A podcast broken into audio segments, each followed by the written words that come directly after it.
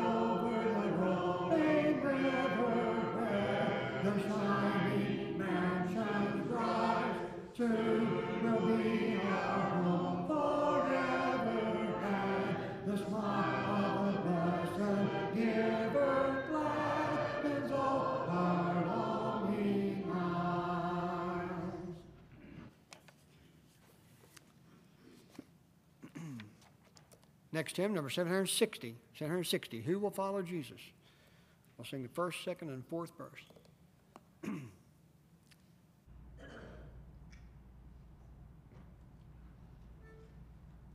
Who will follow Jesus, standing for their guide, holding up his banner in the thickest fight, listening for his orders, ready to obey.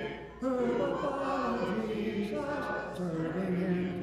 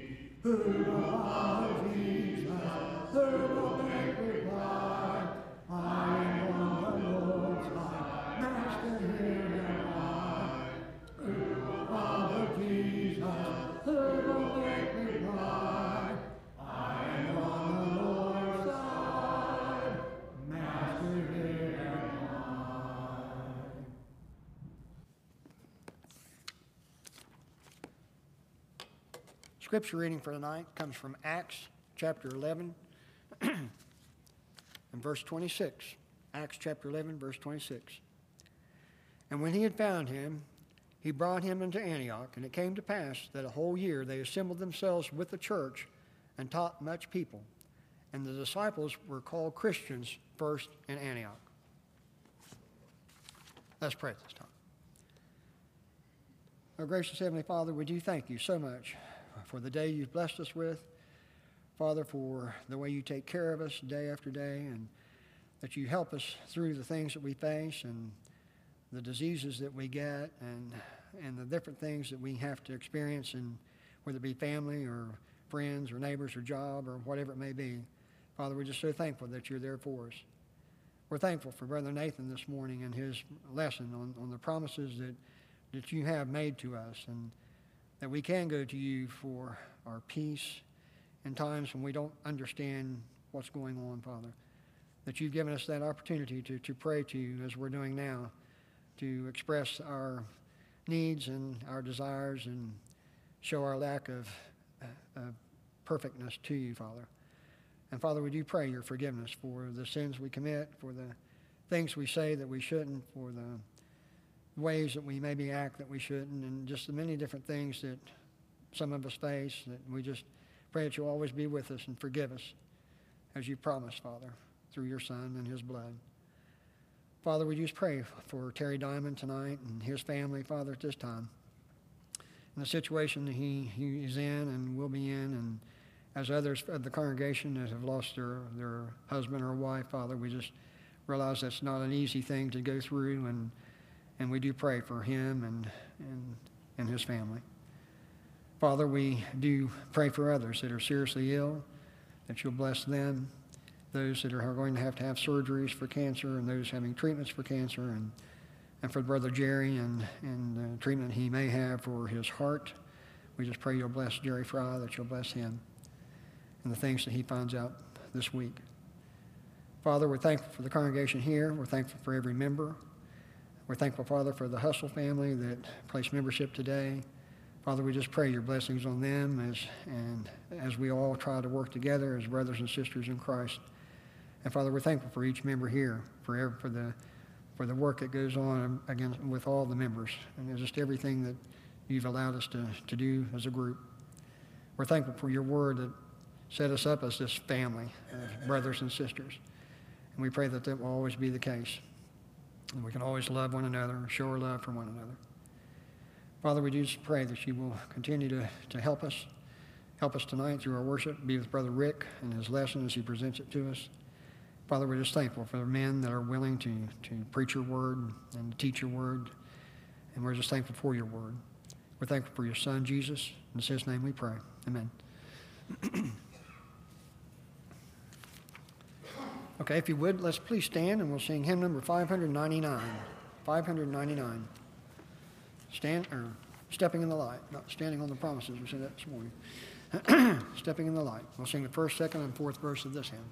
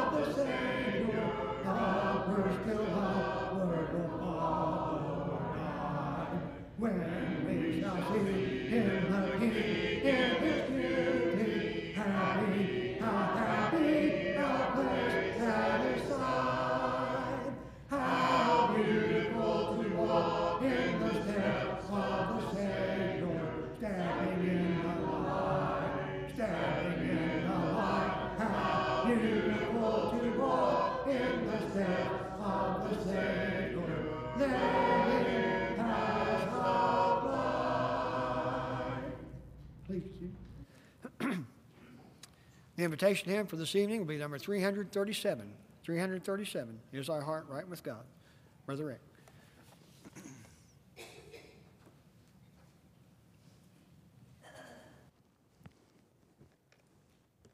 Good evening. Someone said this was up above my head last time, and it was distracting them, so I'll at least pull it down to my forehead level. Uh,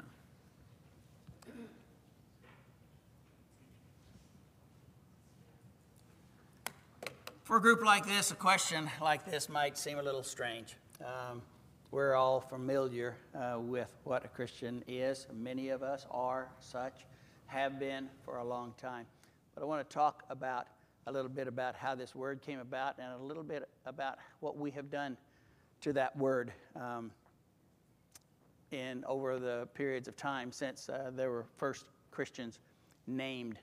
Um, historically speaking, uh, obviously, it was taken from the name of Christ, Jesus uh, Christ, and then they just added the, the adherent to that, that individual as the latter part of the name. Um, originally, uh, my understanding is it was used negatively to uh, make fun of these people who followed Christ. It was not uh, a name of honor at all, at least intended by those who used it. Um, and um, if they actively opposed uh, the emperor in Rome, just not just by more than just carrying out their, their beliefs. Um, this was one of the reasons that they started calling them this name and using it in a, in a rather derisive way. Um, Antioch, I am told, a historian says, had a reputation for coming up with such nicknames for various groups. And I, can't, I don't even have an example, another example to give you and I'll just uh, report that um, as is, and we'll talk about Antioch in a minute. Also, uh, they were called the Nazarenes. When Paul was uh, arrested, um, when he had declared himself to um, appeal to Rome, there was an argument made. Tertullus was, was making the claims against him and said that he was of the sect of the Nazarenes. So it could be that they were also known as Nazarenes. However, we also know that a person from Nazareth uh, was also called a Nazarene, but being the home, uh, not the birthplace, but the home of Jesus, maybe this is why uh, the, the Nazarene um, name came in as well.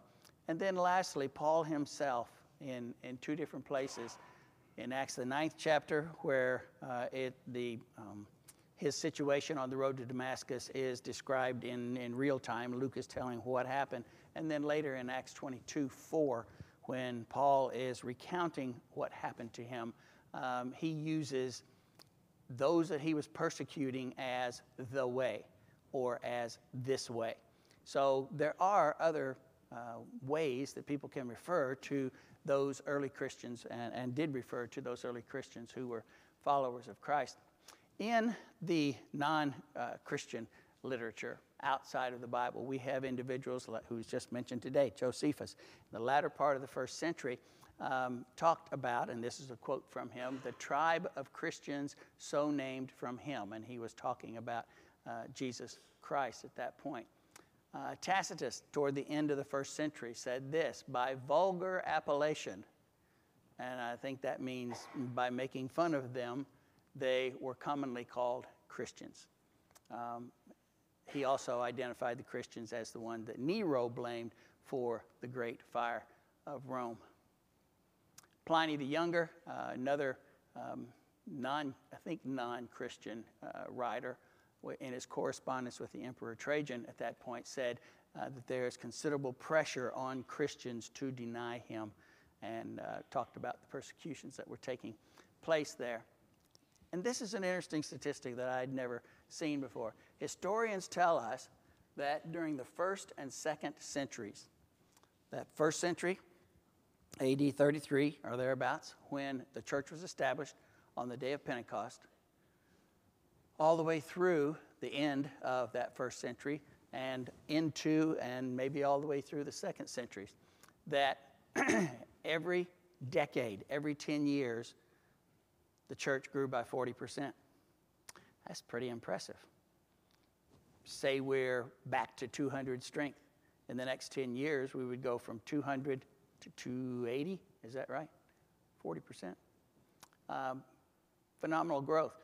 And what, what that implies also is if this, if this is true, is that once you grow that 30% for the first decade, you add another 40% onto that total, not the original, onto the total, you're now at 280, and 40% of 280 is another decade of 40% growth, and that just uh, compounds that way. So you can see that in the first and second centuries, Christians were um, an influence. They were certainly to be something considered, and it's not only the first and centuries, second centuries. Here we are today, um, many centuries later, still worshiping the Son of God as Christians.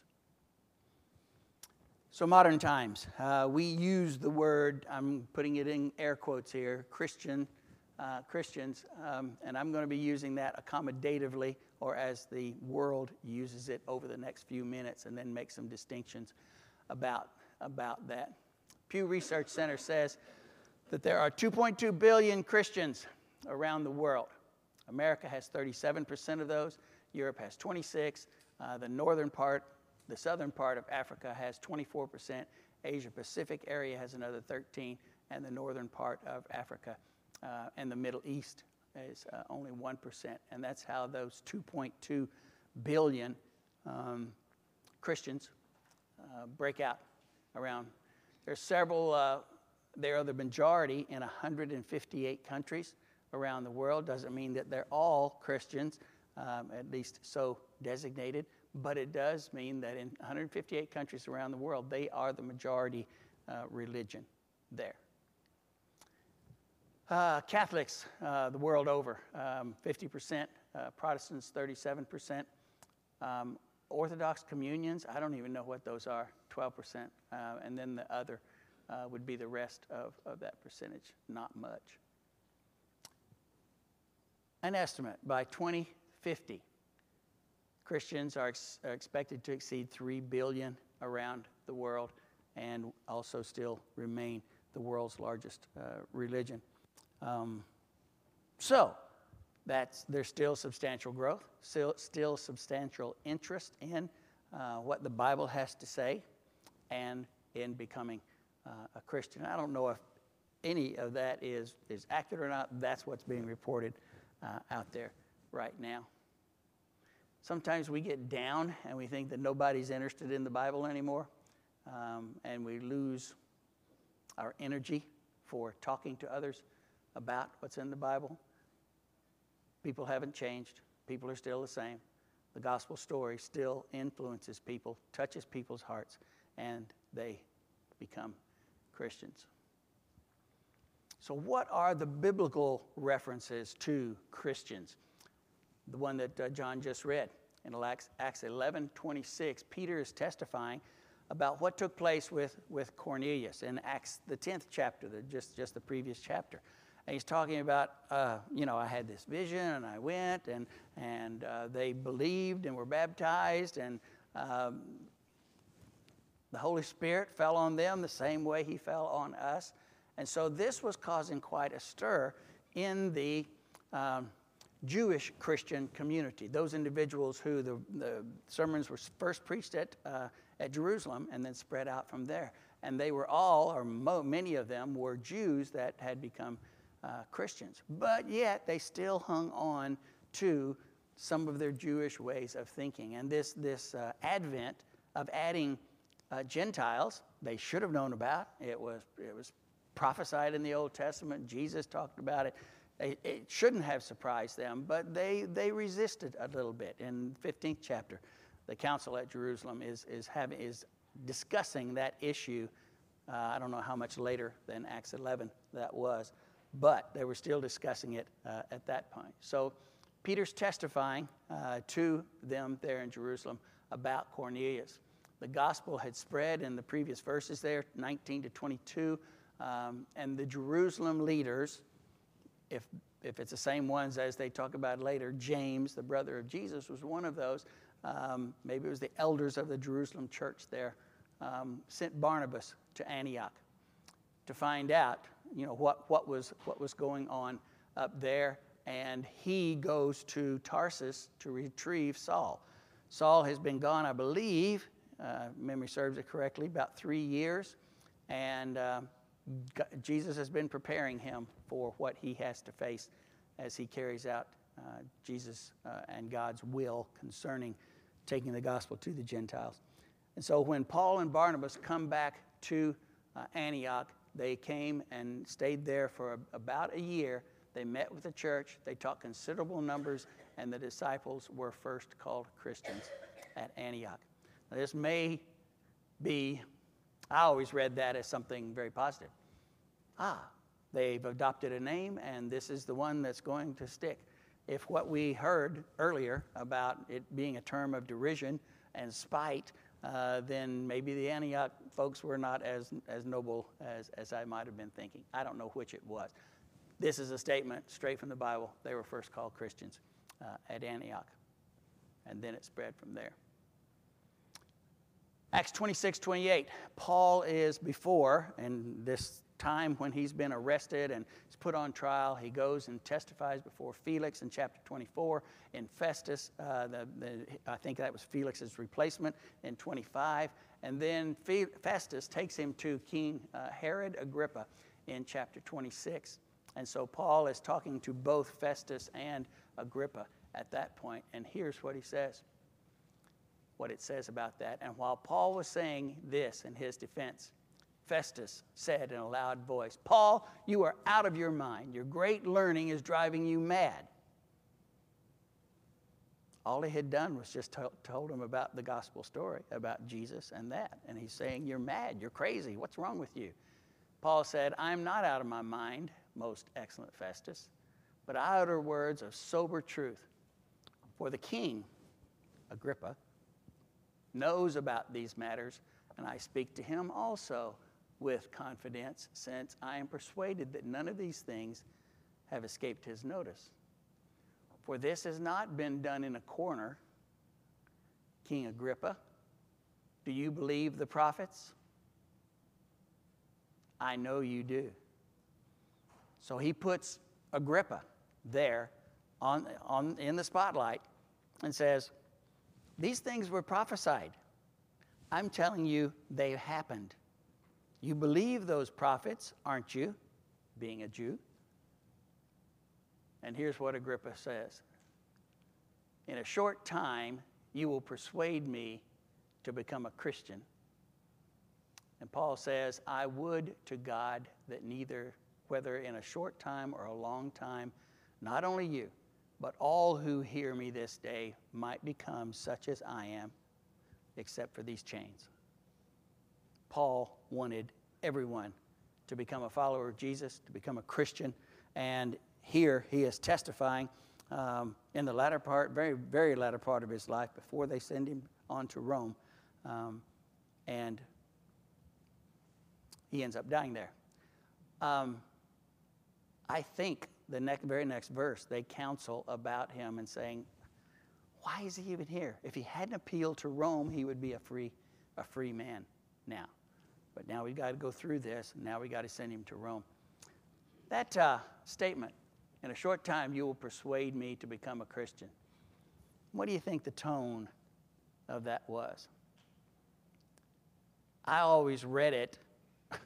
You think you're going to persuade me to be a Christian, Paul?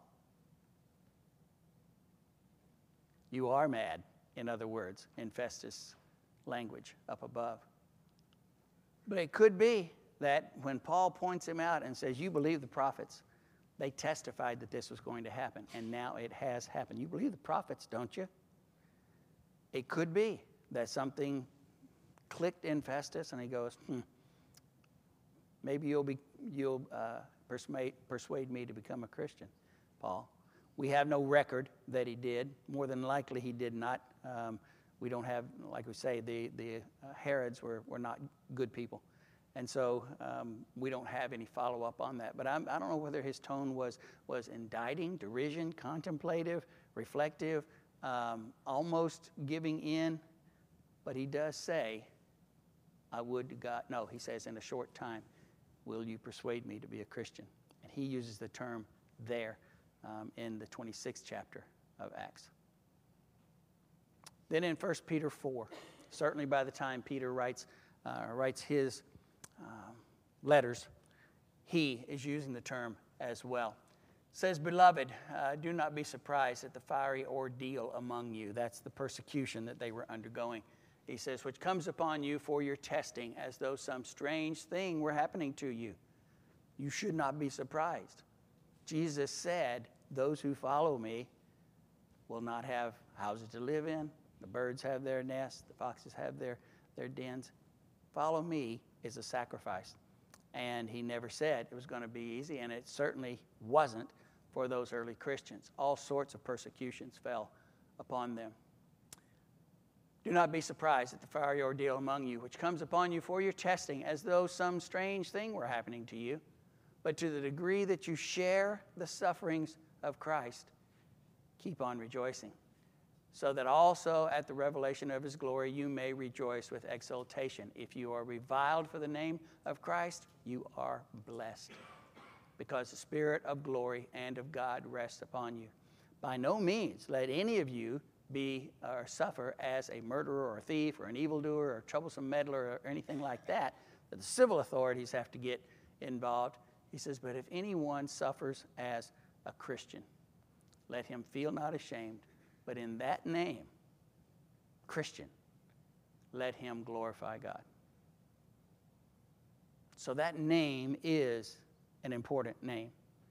It is through that name, through our acts in this life, where we represent that name, that we glorify God, according to 1 Peter 4:16.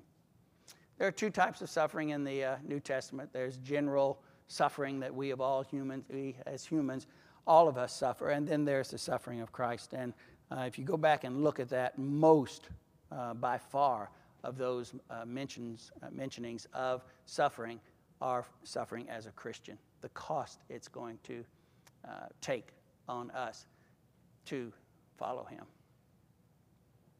So, proper use of the word Christian. Who qualifies? Who qualifies for that name that glorifies God? I would say a believing, repentant, baptized confessor and it's borne out in these, these five steps or, or uh, things that we have to do to become a Christian. We have to hear the testimony about Jesus, we have to believe that account and its impact on us and our sins and what kind of uh, condition that puts us in. We have to repent of our sins. We have to confess that Jesus is the Son of God, and we have to be baptized for the remission of sins and live a faithful life after. It is possible to lose that salvation that we just achieved by having our sins forgiven. So we have to be diligent. We have to continue to confess that Jesus is the Son of God. He says, I think in uh, Matthew 10, is it, where he says, or John 10, I'm not sure, that if you won't confess me before your fellow man, I will not confess you before my Father which is in heaven.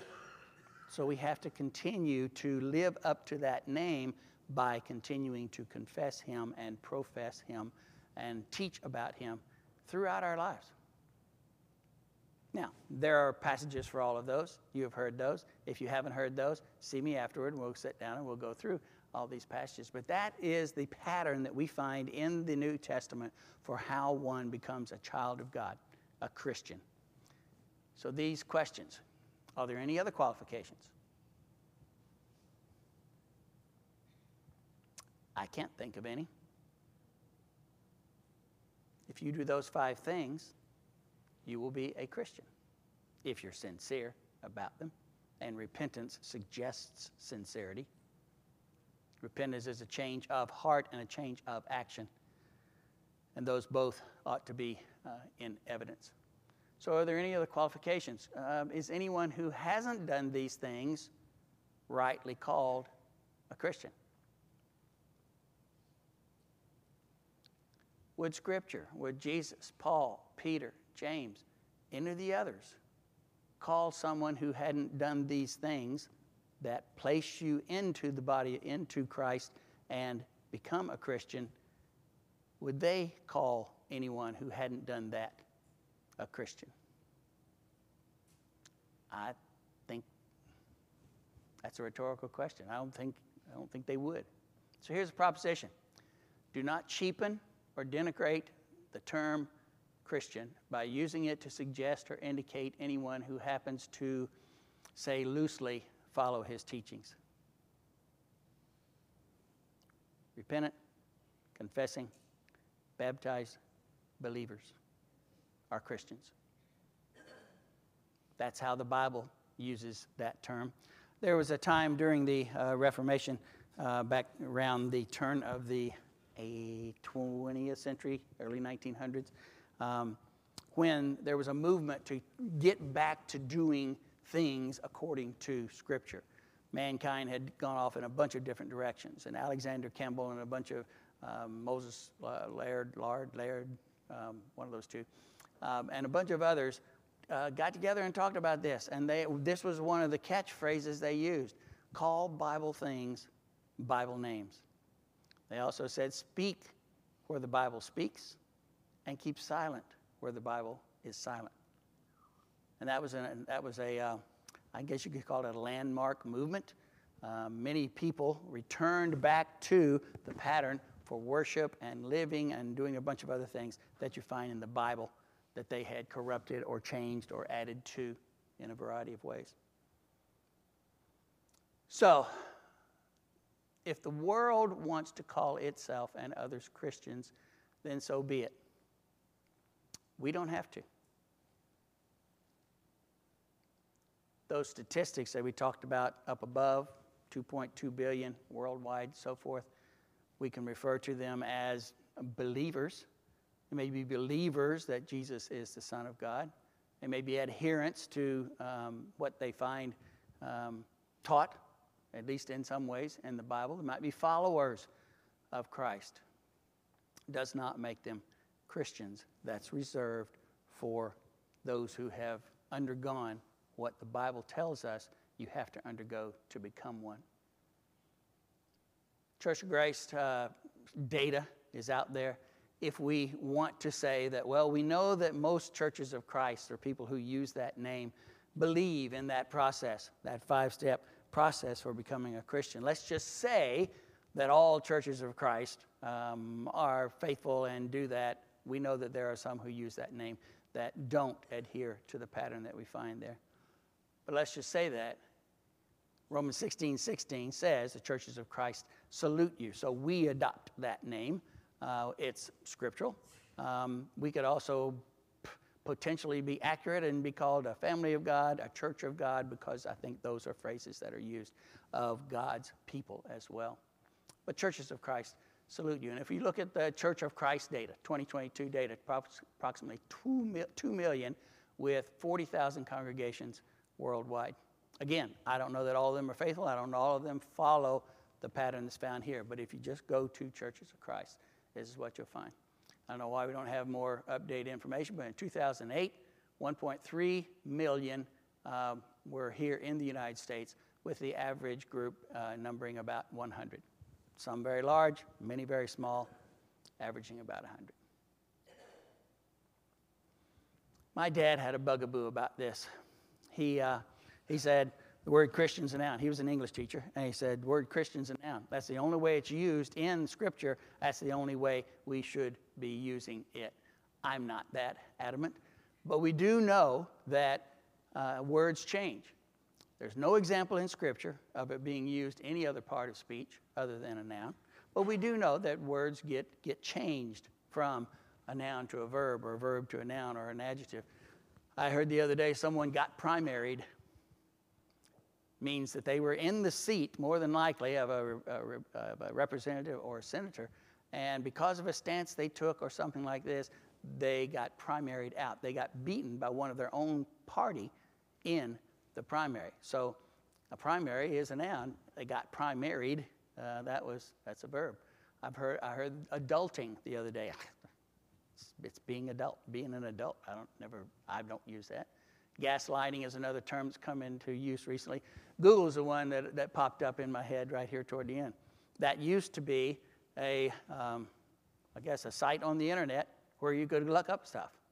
But now we have converted that to, well, why don't you? I said that to Cy this morning. I said, why don't you Google that? And so it is, that has become a verb. I don't know if Christians can be used as an adjective, but we often refer to the United States of America as a Christian nation. Is it? Is it a Christian nation? We'll look at some statistics in just a second. A Christian university. They teach the precepts of the Bible, so if that's what's allowing us to uh, designate them as Christians, I'm assuming that many of the people there are Christians. Does it have to be all of them or two thirds of them or what? I, I don't know. Other clubs or organizations, the Knights of Columbus, the Gideons, all good organizations, Fellowship of Christian Athletes, use that term. Are all of them Christians based on what we have said just before this? In our nation, Protestants count for 46.5%, Catholic 20.8, those who are unaffiliated with anything fall into the second slot there at, at almost 23%. And then you can see these others there as to how they distribute across our population. Are we a Christian nation? Not according to the definition that we talked about a while ago of what it takes to become a Christian.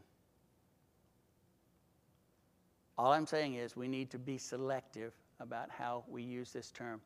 Inaccurate generally, and certainly inaccurate from a biblical definition standpoint.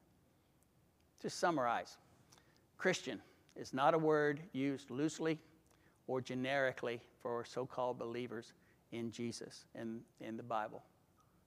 And it's a rather specific term reserved for those who qualify. What the, who has done what they need to become a Christian. People can be erring Christians up to the point where, as we talked about in class this morning, about being up to the point where God spews them out uh, of his mouth, turns his back on them, turns them over to their uh, degrading lusts, as one verse tells us. But they still are Christians up until they're not going to be a Christian anymore. Call Bible things by Bible names. Satan starts with our vocabulary until it infiltrates our brains and our behavior. Those first four there women's health, freedom to choose, reproductive rights, and bodily autonomy are euphemisms, milder terms for a very serious action called abortion. And if they make it sound innocuous or uh, unoffensive enough by giving it these kind of terms, then they don't have to defend it as much. Gender affirming care or support those who want to become another gender and say they are, and people say they are, that's gender affirming care and support. And there's all sorts of research coming out now that um, this, this is not only wrong headed, it's dangerous.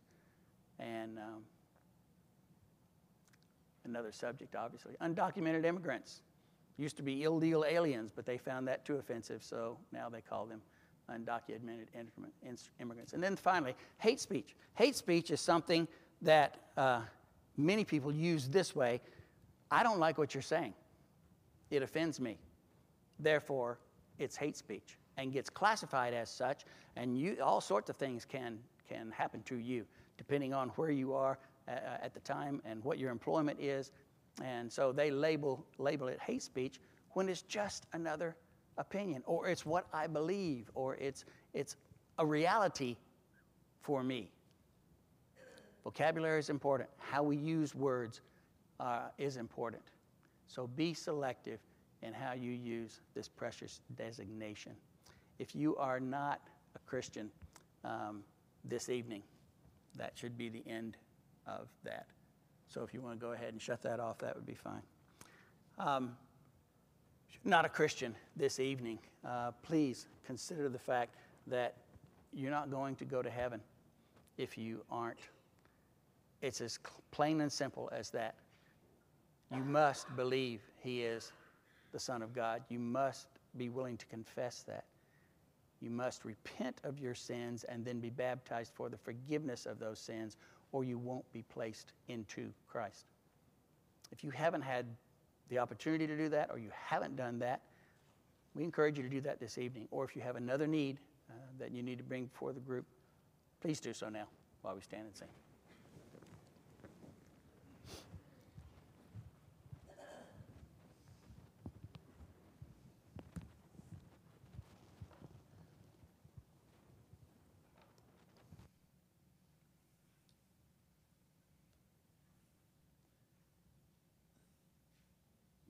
It's hymn number 337. 337. Here's thy heart right with God. Have thine affections been nailed to the cross?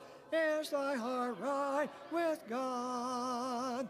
Dost thou count all things for Jesus but loss? Is thy heart right with God? Is thy heart right with God? Washed in the crimson flood, cleansed and made holy, humble and lowly, right in the sight of God. Hast thou dominion o'er self and o'er sin? Is thy heart right with God? Over all evil without and within, is thy heart right with God? Is thy heart right with God?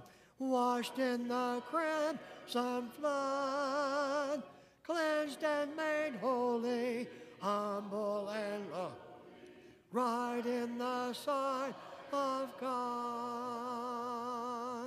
Are all thy powers under Jesus' control? Is thy heart right with God? Does he each moment abide in thy soul? Is thy heart right with God? Is thy heart right with God?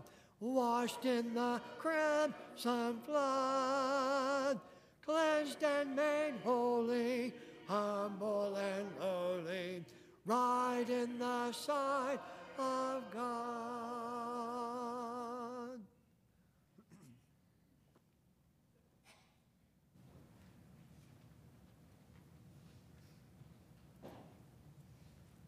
Good evening. Thanks, Rick.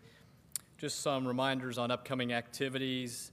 Uh, as soon as services are over, we'll have a deacons and elders meeting.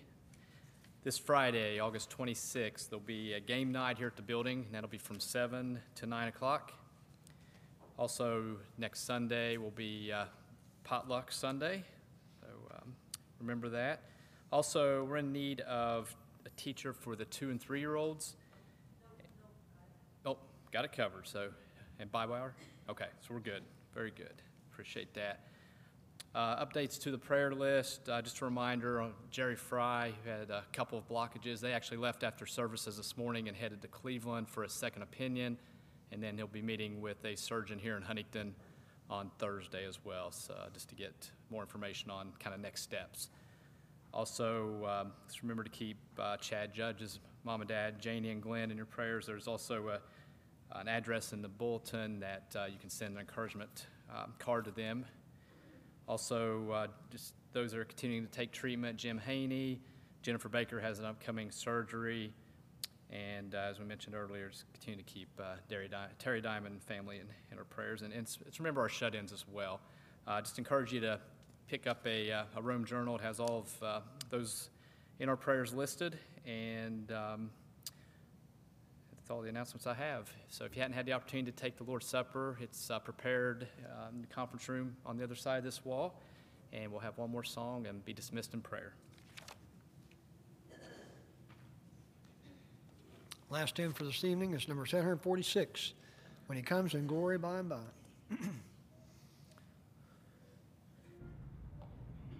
Oh, how sweet will be to meet the Lord when He comes in glory by and by. What a song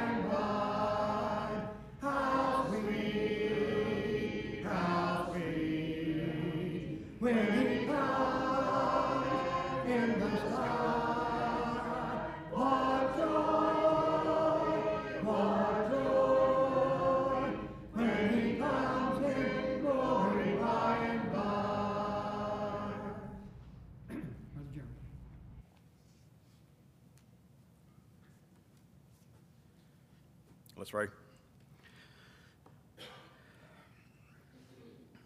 Father in heaven, we are truly thankful for all that you do for us. We pause at the end of this day, Father, to thank you once again for uh, blessing us with the church here, for allowing us to be part of it, for uh, our place in it, for where we are in the community, Father, and what we can do here uh, to help those around us. We're just thankful, Father, for your constant care and concern for each of us. There are many, Father, that we are concerned about, many struggling with, with sickness, struggling with uh, grief, depression, anxiety. Each of us, Father, struggle in our own ways, and we, we ask for your strength and your help and your guidance and your love. Help us to be what you want us to be. Help us to reach those you want us to reach. Just help us, Father, to be more like your Son each day. Guide us now as we enter this new week. Uh, help us to have a, a good week, Father. Help us to, uh, to stay strong in the faith. Help us to do what we need to do uh, to show uh, you and your love and your Son to those around us. Uh, guide us now as we leave here. keep us safe, protect us, guide us in all we do. We pray in Christ's name. Amen.